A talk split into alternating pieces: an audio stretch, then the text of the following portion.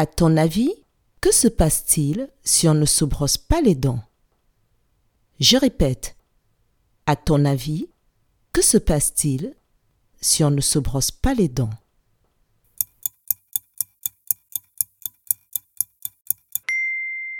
Si on ne se brosse pas les dents, on risque d'avoir des caries. Et les caries, ça fait mal. Alors, pour éviter les caries, il faut se brosser les dents après tous les repas. Bravo